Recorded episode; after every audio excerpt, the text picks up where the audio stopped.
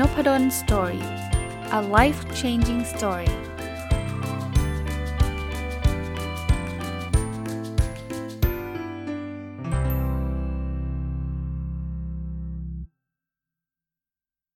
สวัสดีครับ ยินดีต้อนรับเข้าสู่นพดล story podcast นะครับแล้วก็วันอาทิตย์นะครับ ยินดีต้อนรับเข้าสู่รายการ My Book ซึ่งจะเป็นรายการที่ผมเอา หนังสือที่ผมเขียนเองเนี่ยมารีวิวอย่างละเอียดนะครับ เรายังคงอยู่กับหนังสือที่ชื่อว่า Future Mindset เมื่อวิธีคิดที่คุณมีใช้กับงานในวันพรุ่งนี้ไม่ได้นะครับผมรีวิวมาถึงบทที่ 13แล้วนะบทนี้คือบทที่ชื่อว่าเทคนิคเพิ่ม productivity ใน 1 นาที คือเรื่องราวของบทนี้เนี่ยมันเกิดขึ้นจากความบังเอิญนะ มันไม่ใช่เกิดขึ้นจากความตั้งใจ คือมันมีอยู่วันหนึ่งนะครับ ผมขับรถออกไปนอกบ้าน ขับไปออกนอกหมู่บ้านไปยังไม่ถึงประตูหน้าหมู่บ้านเลยด้วยซ้ำแล้วผมครึ่งตระหนักรู้ว่าผมลืมมือถือไว้ที่บ้าน ซึ่งตามปกติผมคงวนกลับมาเอามือถือที่บ้านแหละ เพราะว่ามันมันอยู่ในวิสัยที่กลับได้นะ มันก็ขับรถกลับมาไม่เกิน 2 นาทีก็ถึงบ้านละเอ่อเลขอย่างหนึ่งคือเวลาก็เหลือเฟือคือไม่ได้แบบสายแล้วต้องรีบไปอะไรเงี้ยก็ไม่ใช่ แต่ตอนวันนั้นเนี่ยผมเกิดความคิดขึ้นมาว่ามันจะเกิดอะไรขึ้นกับชีวิตผมถ้าเกิดวันนั้นผมไม่มีมือถือ ผมเลยตัดสินใจขับต่อ ซึ่งต้องบอกว่ามันทรมานกว่าที่คิดในช่วงแรกก็คือ มันอึดอัดอะรู้สึกว่าพอจะหยิบหามือถือก็เอ้ยลืมที่บ้านลืมที่บ้านเอ้ยคนจะติดต่อแล้วหรือเปล่า คือใจมันจะพะวงถึงมือถือ สักประมาณสัก2อสชั่วโมงเนี่ยความพะวงมันจะเริ่มลดลง แล้วมันจะเริ่มมีความรู้สึกถึงความสบาย ว่าเออมันโล่งดีเหมือนกันนะชีวิตที่มันไม่มีมือถือเนี่ยเพราะแต่ก่อนเนี่ยมันจะต้องตอบไลน์ตอบอีเมล ตอบงานตอบมันดูวุ่นวายไปทั้งวันเลยแต่วันนั้นดูดูสงบ สิ่งที่ผมเกิดขึ้นในวันนั้นคือผมทำงานเสร็จเยอะมากเลยครับ ไปทักนั่งทำงานที่ที่คณะเนี่ยสอนก็สอนนะ เวลาทำงานก็โฟกัส ก็ได้ทำนู่นทำนี่ คืองานเสร็จไป 3-4 งานเนี่ย ซึ่งผมมั่นใจเลยถ้ามีมือถือจะไม่ได้ไม่ได้สักงาน เพราะว่าก็จะไปไปเล่นไลน์เล่น Facebook เล่นอะไรไปเรื่อยเปื่อยเลย ผมเลยบอกว่าจริง ๆ แล้วอะการลองอยู่ห่างจากมือถือเนี่ยมันช่วยเราได้จริง ๆ ปัจจุบันเนี่ยผมผมอาจจะไม่ได้ถึงกับขนาดไม่ใช้มือถือเลยขนาดนั้นนะ แต่ว่าผมก็จะพยายามเอามือถืออยู่ห่างตัวระดับหนึ่ง เพราะว่าถ้ามันอยู่ติดตัวเมื่อไหร่นะ เราจะสังเกตเลยเราจะจมดิ่งเข้าไปกับแอปพลิเคชันในมือถือไม่ว่าจะเป็นแอปอะไรก็ตามนะครับ ผมเลยบอกว่าแค่วางโทรศัพท์ไว้ไกลตัวเนี่ยเวลาจะคืนมาอย่างมหาศาล มาถึงบทที่ 14 ครับ แค่งานเสร็จยังไม่พอต้องสำเร็จด้วยนะครับ บทนี้เนี่ยคือผมพูดถึงจะเรียกว่า ผมผมเอางี้โค้ดก่อน ผมอ่านหนังสือจาก Millionaire Fast Lane Millionaire Fast Lane เขียนโดย MJ d e m a g o นะก็บอกว่า จะทำงานให้มันประสบความสำเร็จมากๆเนี่ยงานเนี่ยมันต้องมีองค์ประกอบอยู่ 5 อย่าง มันไม่ใช่แค่ทำให้เสร็จนะเราอยากให้ทำสำเร็จแล้วมีมีผลมี Impact อะอย่างแรกเนี่ยงานนั้นต้องเป็นประโยชน์ต่อคนอื่น คือยิ่งงานแล้วมันทำให้คนอื่นมีความสุขมากขึ้น เยอะๆ มากๆ เท่าไหร่เนี่ยนะ งานนั้นเนี่ย จะมีมีโอกาสสำเร็จได้เยอะ ก็บอกเอาง่ายๆเลยดูค่ายาในโรงพยาบาลจะแพงกว่าราคากาแฟ เพราะว่าไม่ดื่มกาแฟไม่เดือดร้อน แต่ไม่กินยาในเดือดร้อนนะนั้นเราจะเลือกอาชีพหรือธุรกิจใดๆเนี่ยลองดูว่าเราสร้าง value หรือสร้างประโยชน์ให้กับคนจำนวนมากได้ไหม ถ้าทำได้นะ ตรงนั้นจะส่งผลได้ได้เยอะเลย อันที่ 2 งานนั้นต้องหาคนทำได้ยาก เพราะถ้าเกิดมันมีคนทำได้เยอะ มันก็อย่างที่บอก demand supply อะ ก็ถ้าเกิด demand อ่า supply มันเยอะกว่า demand มูลค่ามันก็ตกลง ลองลองเลือกงานที่แบบ skill พัฒคือการหาคนทำได้ยากไม่ได้แปลว่า ไม่มีคนทำเลยในประเทศมันต้องมี แต่ว่าถ้าเรา upskill ตัวเราเองให้เราเก่งขึ้นเรื่อยๆสมมติงานถ่ายรูป มันมีคนถ่ายรูปได้เยอะ แต่คนถ่ายรูประดับ top ของประเทศที่ถ่ายรูปได้เก่งจริงๆเนี่ยมีไม่เยอะ ถ้าเราไปถึงระดับ top ตรงนั้นได้นะค่าตัวเราก็จะสูงขึ้น ความสำเร็จเราก็มากขึ้น อันนี้เราต้องฝึก skill เรา อันที่ 3 งานนั้นต้องสามารถควบคุมได้ตัวเราเอง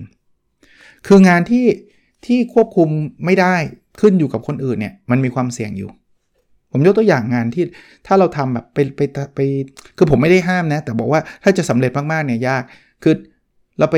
ซื้อแฟรนไชส์คนอื่นมาทำเนี่ยทุกอย่างถูกคอนโทรลจากเจ้าของแฟรนไชส์ถูกปะ ถามว่ากำไรได้ไหมเลี้ยงดูครอบครัวได้ไหมอาจจะได้ระดับหนึ่งแต่โอกาสจะรวยเละเลยรวยแบบระดับโลกเลยมันยาก เพราะว่ามันมันขึ้นอยู่กับแฟนชายอะแล้วอยู่ดีๆ แฟนชายเขาเลิก เราก็หายไปเลยนะ คนที่ทำทำเพจทำ Google AdWords คือโฆษณาผ่าน Google อะไรเงี้ย อันนี้เรายังยืมมือคนอื่นอยู่ วันหนึ่ง Google บอกว่าไม่ไม่มี AdWords แล้วเราก็เจ๊ง เพจเรามีคนตาม 2 ล้านคน วันหนึ่ง Facebook บอกว่าเลิกนโยบายทำเพจ 2 ล้านก็หายวับนะ อย่างเงี้ยคือเราคอนโทรลไม่ได้ด้วยตัวเราเอง ผมไม่ได้บอกห้ามทำเพจ ไม่ได้ห้ามทำ Google AdWords แต่ว่าตระหนักรู้ไว้ว่างานแบบนี้มันไปยืมยืมพื้นที่คนอื่น ยืมมือคนอื่น ดีกว่าไหมถ้าเราจะมีบล็อกของตัวเองเป็นพื้นที่ของเรานะครับหรือทำอะไรที่ถ้าถ้าแทนที่จะทำไปซื้อแฟรนไชส์แล้วเป็นคนขายแฟรนไชส์อย่างเงี้ยรวยกว่านะครับ อันที่ 4 อ๋อแต่วงเล็บไว้นิดนึงไม่ได้แปลว่าขายแฟรนไชส์จะรวยทุกคนนะ แต่ว่าโอกาสที่จะรวยมันมากขึ้น งานนั้นต้องขยายได้ครับ ผมยกตัวอย่างอย่างพวกสตาร์ทอัพที่เขาชอบทำอะเขาทำแอปพลิเคชันเนี่ยเขาเขาลงทุนครั้งเดียวทำแอปตัวนี้คนโหลด 50 คน โหลด 500 โหลด 5,000 หรือโหลด 5 ล้าน แทบไม่ต่าง แทบไม่ต่าง อาจจะมีเซิร์ฟเวอร์ที่ต้องเปลี่ยน แต่ว่าส่วนตัวแล้วมันไม่ได้มีอะไรแตกต่าง แต่ว่าเงินมันเพิ่มขึ้นเป็นร้อยๆเท่า แต่ถ้าเกิดคุณเปิดร้านขายขายก๋วยเตี๋ยวแล้วคุณขายอยู่คนเดียวเนี่ย มันขยายยากไง คุณจะขยายสาขา 2 คุณมีเวลาไปทำก๋วยเตี๋ยวสาขา2ป่ะก็ลำบากนะ อันสุดท้ายนะงานนั้นต้องไม่ยึดโยงกับเวลาของเรา ผมผมผมยกตัวอย่างแบบนี้ประจำเลยว่า ถ้าสอนนะผมยกตัวอย่างการสอนผมเนี่ย ถ้าสอนแบบเจอหน้ากันเนี่ยมันโยงเวลาผมไงพอมันโยงเวลาผมเนี่ยผมจะรับสอนได้สักกี่กี่ครั้งไงอย่างสัปดาห์เนี้ย สัปดาห์ที่ผ่านมาเนี่ยทั้งหมดทั้งสัปดาห์เนี่ยสอนเช้าบ่ายทุกวัน หมดแล้ว ผมจะมีเวลาได้มากกว่านี้ไหมล่ะ ไม่มีแล้ว ถ้ามีก็เดือดไปเบียดเบียนสุขภาพแล้วถ้าเกิดจะสอน 24 ชั่วโมง ซึ่งมันเป็นไปไม่ได้หรอก มันก็ได้แค่นี้แหละ แต่ถ้าผมสอนออนไลน์แบบเป็นคลิป คนจะมาดูผมล้านคนก็ดูไปดิผมผมผมนั่งอยู่บ้านดู Netflix ก็ทำไรายได้ได้ เพราะว่ามันมีคลิปที่คนจะโหลดไปดูกี่ครั้งก็ได้ ซึ่งผมก็ได้ profit sharing มา ยกตัวอย่าง ผมไม่ได้บอกทุกคนจะต้องสอนออนไลน์เป็นคลิปเสมอนะ แต่ว่ายกตัวอย่างว่า 5 แบบนี้5 5รูปแบบนี้มันจะทำให้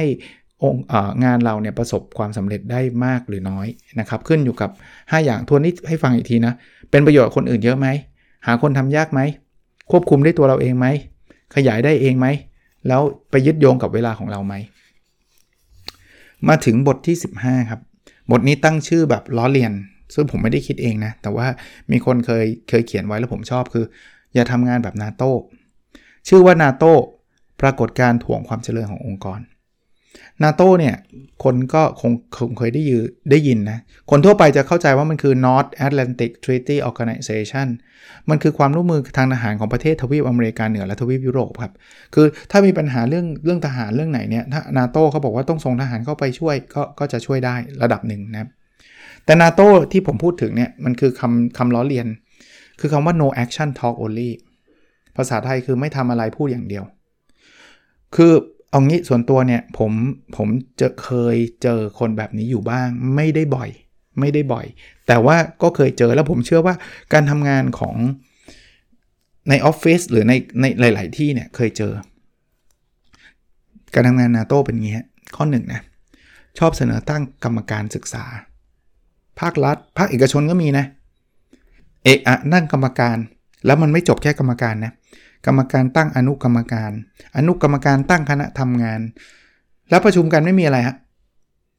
ประชุมเสร็จเพื่อประชุมต่อ ประชุมกันมาตลอดเวลาวนเวียนอยู่กับการประชุมนาโต้ละพูดเยอะaction ไม่มี no action talk only อันที่ 2 วิจารณ์เชิงตำหนิเก่ง เนี่ย มันไม่ดีเพราะอย่างนั้น เพราะอย่างนี้ เพราะอย่างงู้น คนนั้นไม่ดี คนนั้นไม่แย่ แต่ไม่เคยบอกว่าเราต้องทำอะไรให้มันดีขึ้น นี่ NATO talk only เพราะจริง ๆ ก็ไม่รู้ว่าต้องทำอะไรให้ดีขึ้น แต่รู้ว่าอย่างนี้มันไม่ดี อันที่ 3 คนที่ทำนาโต้เนี่ยไม่ค่อยมีผลงานที่ชัดเจนว่าเคยทำอะไรมาสำเร็จบ้างครับ จริงๆ ตัวเองก็ไม่เคยทำสำเร็จนะ แต่ด่าเขาไปทั่วเลย ไอ้นั่นทำล้มเหลว ไอ้นั่นก็ล้มเหลว ไอ้นี่ก็ล้มเหลว แล้วตัวเองเคยสำเร็จเปล่าๆ มันก็ no action ไงมันจะไปสำเร็จได้ไงนะครับ อันที่ 4 สังเกตเลยชอบประชุมเขาจะเห็นการประชุมเป็นขนมหวานเลยอู้อยากประชุมจังเลย อยากประชุมจังเลยอะไรเงี้ยคือคือผมไม่ได้ต่อต้านการประชุมนะ แต่ว่าการประชุมที่ไม่มี action ผมไม่รู้จะไปประชุมทำไมอะ่ะประชุมแล้วไม่ทำอะไรต่อประชุมเพื่อประชุมเนี่ยคือคือไม่รู้ดิผมผมผมแอนตี้การประชุมลักษณะแบบนั้น เออนะครับ เพราะนั้นเนี่ยเอาง่ายๆครับอย่าอย่าอย่าทำแบบนี้เลยนะครับ อย่าดีแต่พูดโดยไม่ทำอะไร คือคือเรื่องที่คือเรื่องที่ผมไม่ค่อยเชี่ยวชาญ ผมจะไม่กล้าพูดด้วยซ้ำหรือถ้าจะต้องการความคิดเห็นเนี่ยนี่ล่าสุดเลยนะ ผมผมเรียนตรงๆนะว่าเอาอาจารย์ไม่เคยเหรอที่อาจารย์ให้ความคิดเห็นแต่อาจารย์ไม่ได้เป็นคนทำเคยแต่ผมจะพูดเลยนะว่า อันเนี้ยเป็นความคิดเห็นส่วนตัวผมนะซึ่งเอาตรงๆผมก็ยังไม่รู้ solution นะแต่ถ้าอยากได้ความคิดเห็นผมจะคิดเห็นว่า ผมว่ามันไม่ work เพราะอย่างนี้ แต่อะไรจะ work ขออภัยจริงๆ ไม่ทราบ บอกตรงๆ เพราะผมก็ไม่ได้เก่งมาจากไหนครับ ถ้าไม่ทราบก็บอกเลยไม่ทราบ แต่ถ้าอยากได้ความคิดเห็นผมเสนอแบบนี้นะครับอะบทที่ 16 แบบประเมินงานในฝัน ผมว่าหลายคนกำลังวิ่งหางานในฝันนะซึ่งผมไม่รู้ว่าแต่ละคนเนี่ยคำว่าในฝันแปลว่าอะไร แต่ผมลองสรุปภาพให้เห็นว่างานในฝันน่าจะสำหรับคนส่วนใหญ่เนี่ยน่าจะมีหน้าตาแบบนี้ ข้อที่ 1 คืองานนั้นมีความเป็นอิสระสูง ผมว่าคนส่วนใหญ่เนี่ยน่าจะชอบการทำงานที่ไม่ได้ถูกบังคับให้ทำอะไรที่เป็นอิสระคือเราเลือกได้พอเราเลือกได้เราก็นักจะชอบ อันที่ 2 คืองานนั้นตรงกับความเชี่ยวชาญของเรา เราอยากทำในสิ่งที่เราเก่ง ถ้าเราไม่เก่งเราทำได้ไม่ดี เราก็ไม่ค่อยชอบทำเท่าไหร่เพราะนั้นอะไรที่ตรงกับความเชี่ยวชาญเรามักจะชอบ อันที่ 3 งานนั้นให้คุณค่ากับคนจำนวนมาก ยิ่งมันไปช่วยคนได้เยอะ เรายิ่งอยากทำนะครับ ก็น่าจะเป็นงานในฝันได้ อันที่ 4 งานนั้นสร้างรายได้กับเราได้ดี ถ้ามันเป็นงานเนี่ยทำฟรีก็คงได้แหละ ถ้ามันเป็นงานอาสาสมัครอะแต่ถ้าเราจะต้องทำฟรีตลอด เราก็อยู่ไม่ได้ มันก็เบียดเบียนตัวเองเบียดเบียนครอบครัว ถ้าสามารถทำให้ชีวิตคนอื่นดีขึ้น ตรงกับความเชี่ยวชาญอิสระ และยังได้เงินเพอร์เฟกไหมครับ เหมือนอีกิกายอะงานในฝัน พูดแบบนี้นึกถึงทฤษฎีที่เรียกว่า self determination theory ที่เขาบอกว่าแรงจูงใจภายในของคนเนี่ยมันจะเพิ่มขึ้นจาก 3 ปัจจัยนะหนึ่งคือ autonomy ก็ตรงกับเมื่อกี้ข้อที่ 1 เลย งานนั้นมีความเป็นอิสระ 2 คือ competence ก็ตรงกับข้อที่ 2 เลยงานนั้นมีความเราเชี่ยวชาญ 3 คือ relatedness ก็ตรงกับอันที่ 3 เลยงานนั้นมีคุณค่ากับคนจำนวนมาก แล้วอันที่ 4 คือได้เงินด้วย อันนี้มันเป็นแรงจูงใจภายนอก ก็มาผสมกับแรงจูงใจภายในเอ่อสข้อนี้มาจากหนังสือ Unscript ของ MJ Delmago นะกับ Scott Thomas นะก็ก็ใช่เลยนะครับ ผมว่าผมเจอแล้วนะ งานในฝันผมอะอันแรกนะ คืองานอาจารย์มหาวิทยาลัยตอบทุกข้อเลยนะสำหรับผมนะไม่ได้แปลว่าสำหรับทุกคนนะเอ่ออิสระสูงไหมอิสระสูงระดับหนึ่งเลย ผมเลือกวิชาสอน ผมเลือกงานวิจัยที่ผมอยากทำได้ ตรงกับความเชี่ยวชาญผมเลย OKR เนี่ยผมชอบมาก แล้วผมก็ได้ทำในสิ่งที่ผมชอบ มีคุณค่ากับคนจำนวนก็ไม่น้อย ผมสอนลูกศิษย์ก็ปีนึงก็เป็นหลักหลายร้อยคนนะครับ แถมทำที่ปรึกษาแถมอะไรหลาย ๆ อย่างทำวิจงวิจัยเนี่ยผมว่าส่งผล แล้วเงินก็ดีระดับหนึ่งนักเขียนก็ช่วยได้นะ นักเขียนก็เข้าขายพอดแคสเตอร์ก็เข้าขายนะครับ เงินอาจจะไม่ได้เยอะมากนัก แต่ว่าก็ก็ก็ดีไม่ ไม่ไม่เขาเรียกว่าอะไรไม่ได้เบียดเบียนตัวเราเองอะ่ะข้อที่ 17เอาบทที่ 17 วิธี say no ให้อีกฝ่าย say yes อ่าผมเคยเล่าให้ฟังแล้วใช่ไหมว่า แต่ก่อนเนี่ยผมเป็นคนที่เป็น Mr. Yes Man คือตอบรับบางทียังก่อนที่เขาจะขอด้วยซ้ำว่า เออเขาจะให้ทำอะไรบอกได้หมดแหละนะแล้วแล้วเราก็ burn out แล้วก็ใช้เวลากันแบบอีเหละอีเหละเขละขละเลยนะครับ ก็คือไม่มีเวลาพักไม่มีเวลาเลยเลย เพราะว่า ตอบรับทุกอย่างทั้งทั้งที่เราไม่ได้ถนัดมากนักนะครับ คราวนี้เวลาจะปฏิเสธตอนแรกผมก็ค่อนข้างที่จะแบบโอ้โหไม่กล้าตรงๆ ผมไปอ่านหนังสือเล่มหนึ่งนะ ชื่อ The Power of a Positive Nose เขียนโดยวิลเลียมยูริยูไรนะครับเขาบอกว่าวิธีการปฏิเสธให้ให้ใช้วิธีการ yes no yes เอา้าเราจะจะ no ทำไมมี yes ทั้ง 2 ตัว อะ ลองฟังนะ ถ้าเราปฏิเสธ yes ครั้งที่1เนี่ยคือ yes ของเราเก็บไว้ในใจ คือพูดง่ายๆว่าหา reason to say no อะหาเหตุผลที่จะจะปฏิเสธอะเช่น เราต้องดูแลครอบครัวนี่คือ yes ของเรา เพราะไม่งั้นเราจะปฏิเสธแบบไม่ไม่กล้าปฏิเสธ แต่ถ้าเรานึกถึงหน้าตาลูกๆเราที่เขาต้องการเวลาจากเรา หน้าตาคุณพ่อคุณแม่ที่เขาที่เราต้องใช้เวลาดูแลเขาเนี่ยเราจะกล้าเซโนละอันนี้คือ yes ส่วนตัวนะครับ เพราะนั้นเราเราเราติด yes ตัวนี้กลับไปนะครับ และเวลาเราจะเริ่มปฏิเสธ เราอาจจะเริ่มต้นจาก yes ของเราก็ได้นะเริ่มต้นไม่ได้แปลว่าไปพูดกับหัวหน้านะว่าเออผมจะต้องดูแลลูกอะไรเงี้ยไม่ใช่นะ แต่ว่าเริ่มต้น inside เราอะ in in เป็น inner ของเราเป็นจะเรียกว่าอะไรครับ เป็นเป็น backup ของเราว่า เฮ้ยทำทั้งหมดเพื่อพ่อแม่นะทำทั้งหมดเพื่อลูกนะทำทั้งหมดเพื่อสามีหรือภรรยาเรานะ เราจะมีสิ่งที่แข็งแรงอยู่ในอยู่ในในจิตใจเราจิตใจเราจะมั่นคงเวลาจะเซโนนี่คือ yes แรก และเขาบอกว่าให้เตรียม backup plan ด้วยว่าถ้ามันไม่ได้จริง ๆ ก็พร้อมจะลาออกยกตัวอย่าง ก็พร้อมจะลาออกเพราะถ้าถ้า yes ตัวนี้มันแรงจริงๆอะว่าเราต้องใช้ชีวิตอยู่กับครอบครัวเราอะเราเราคงทำไม่ได้สุดท้ายก็ลาออกวะแต่ยังไม่ได้แปลว่าให้ไปลาออกเลยนะ ให้เอา yes มั่นคงไว้ก่อน เสร็จแล้วพูด no ครับ พอเรามี yes ที่มั่นคงชัดเจนเราบอกเลย พูดพูดบอกสาเหตุสมมุติว่าเขาจะส่งเราไปทำงานต่างจังหวัดไกลๆ entertain ลูกค้า ซึ่งเราไม่ชอบเลยสักอย่าง เราจะบอกว่าหัวหน้าครับ ผมมีลูกเล็กที่ต้องดูแลนี่คือ yes เรา แล้วมันเป็นช่วงที่ค่อนข้างจะเป็นช่วงสำคัญมากในชีวิตของผมเป็น yes เรา เสร็จแล้วตามด้วย no ผมจึงต้องขออนุญาตปฏิเสธที่หัวหน้าให้โอกาสที่หัวหน้าให้นะครับ ที่หัวหน้าให้ผม ต้องไป entertain ลูกค้าต้องไปอยู่ต่างจังหวัดนะครับเพราะผมถ้าผมทำตรงนั้นเนี่ยผมอาจจะไม่ได้กลับบ้านเลย แล้วก็มันต้องใช้เวลามากที่จะทำให้คุณภาพนี้ดี นี่คืออธิบายว่าทำไมเราถึง no นะนะครับ แต่อย่าไปชนทะเลาะนะ อย่าไปตัดเยื่อใยนะว่า เออ ไม่อยากทำเว้ยอย่างนี้ไม่ใช่นะนะครับ บอกตรงนี้ให้ให้ให้เข้าใจนะครับ บอกเลยนะครับว่าเรามีเหตุผลอะไรยังไงนะ แล้วแล้วก็เซโนตรงนั้นออกไป แล้ว yes ครั้งที่ 2 คือการเสนอโซลูชันโดยไม่ให้เสียความสัมพันธ์ เช่นเมื่อกี้ผมบอกว่า หัวหน้าครับ ผมมีลูกเล็กที่ต้องดูแล เป็นช่วงสำคัญมากๆในชีวิตผม นี่คือ yes ของเราใช่ไหมผมจึงต้องขอปฏิเสธงานที่หัวหน้าให้คือ no ถ้าผมรับงานนี้จะต้องกลับดึกทุกวันแน่ ๆ เพราะว่างานต้องใช้เวลามากนะอธิบายโนไป ผมเสนอแบบนี้ครับหัวหน้า ผมว่าคุณ A เนี่ยน่าจะเหมาะกับงานนี้กว่าผมนะ อย่างนี้ดีไหมครับ ผมทำงานแทนคุณ A แล้วให้คุณ A เนี่ยมาทำงานนี้แทนผมทำแบบนี้น่าจะเป็นสิ่งที่ดีทั้งทั้งกับองค์กร ทั้งกับผมและคุณ A ด้วย คุณ A เขาก็ชอบ เขาก็อยากจะเดินทาง เขาก็อยากจะใช้เวลากับ entertain กับลูกค้า ในขณะเดียวกันเราไม่ได้ปฏิเสธแล้วเราจะนั่งเฉยๆนะ เราเสนอว่างานที่คุณ A เขาทำเราทำได้นะครับ นี่คือการเสนอ solution ก็คือ yes no yes ก็บอกว่าถ้าเราใช้วิธี yes no yes เนี่ย ส่วนใหญ่หัวหน้าจะรับฟัง ส่วนใหญ่คนที่เขาบอกมักจะโอนอ่อน เพราะเขาก็ไม่อยากจะบังคับขู่เข็นใครอยู่แล้ว เพราะว่าถ้างานมันไม่ดีมันมันก็ไม่ใช่เป้าหมายที่เขาอยากให้ทำแต่ถ้าเกิดสมมุติว่าเขาบอกไม่ได้นี่คือคำสั่ง อันนี้ต้องทำเขาบอกว่าอย่าเพิ่งไปทะเลาะนะ บอกงั้นงั้นลาออกเว้ยอะไรเงี้ยใจเย็นอย่าเพิ่งไปทะเลาะ เราต้องใช้ทักษะการต่อรองเพิ่มเติม แต่อย่าเพิ่งไปเปลี่ยนใจตามว่าอ่างั้นผมก็ทำตามที่หัวหน้าบอกไม่ใช่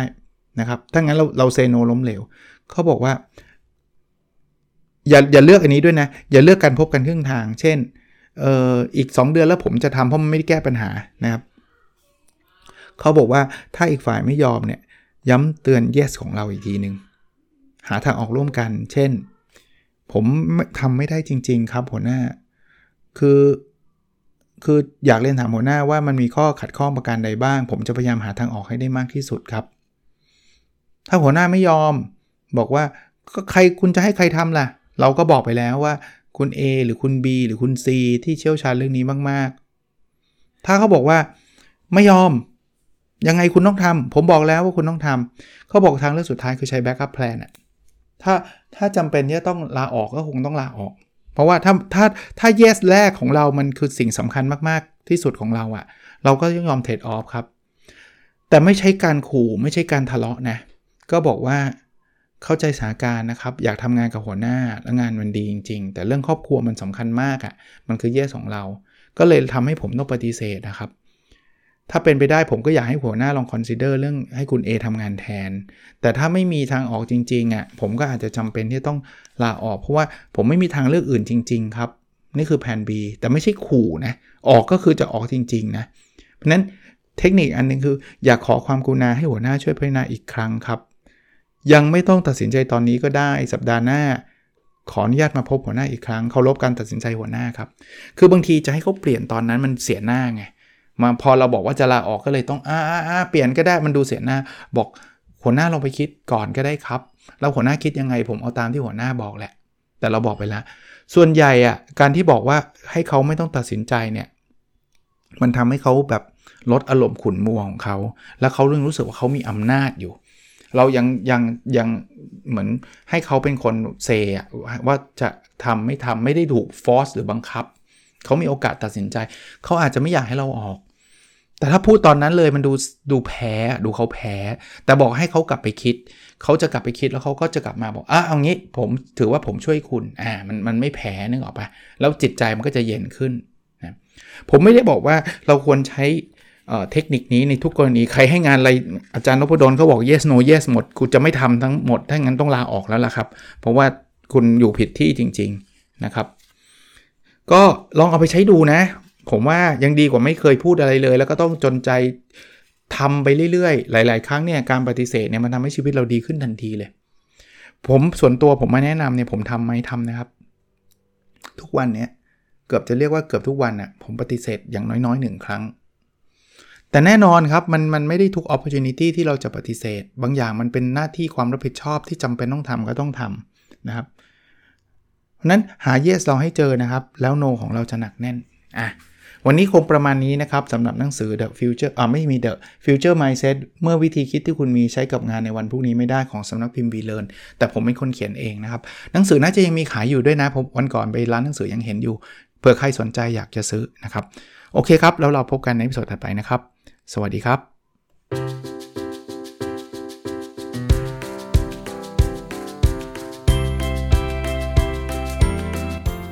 n o p a d o n Story a life changing story